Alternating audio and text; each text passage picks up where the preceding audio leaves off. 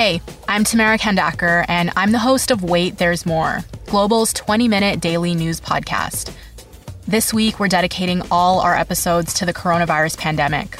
We're talking about it from a variety of different angles, from basic health questions to the impact this is going to have on the economy. We release a new episode every afternoon, and you can listen wherever you get your favorite podcasts.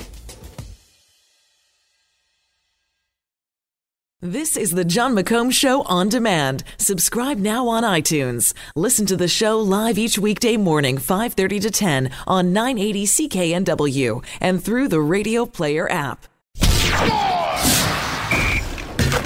Now, Squire on Sports. Not to be a glass half empty guy or someone who yells out the ending to Stranger Things while you're only on episode 2 of binge watching the season. But the Canucks' unexpectedly good start, 5 and 3 after 8 games, is pretty much on par with how they started last year. After 8 games, they were 4 3 and 1, only 1 point behind this year's team. In fact, the Canucks ended last October with a 6 3 and 2 record, much better than anyone thought. The good times stopped around December when they were unmasked as playoff pretenders, which may happen this year again. The only way it doesn't is if their goaltenders continue to play at a higher than normal level, which also was the case last October. Goaltending is the biggest reason for teams to win more than they're expected to win. You can have all the analytics you want, but the goaltender in hockey is the great X factor, the one who can shred all the hockey geeks' mathematical equations. And Jacob Markstrom and Anders Nilsson are doing that right now.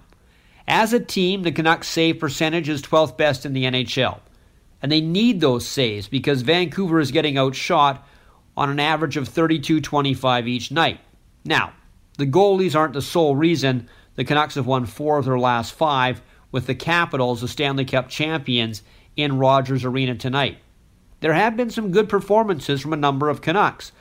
And when Pettersson was healthy, the offense was more dangerous than usual. But without the Swedish Twin Towers, both goalies standing six foot six, the Canucks would be right where everyone expected them to be, near the bottom of the standings. But Mr. and Mr. October are keeping this first month, just like last year, fun to watch. Squire on Sports. Catch Squire Barnes tonight on the Global News Hour at 6 and on 980 CKNW.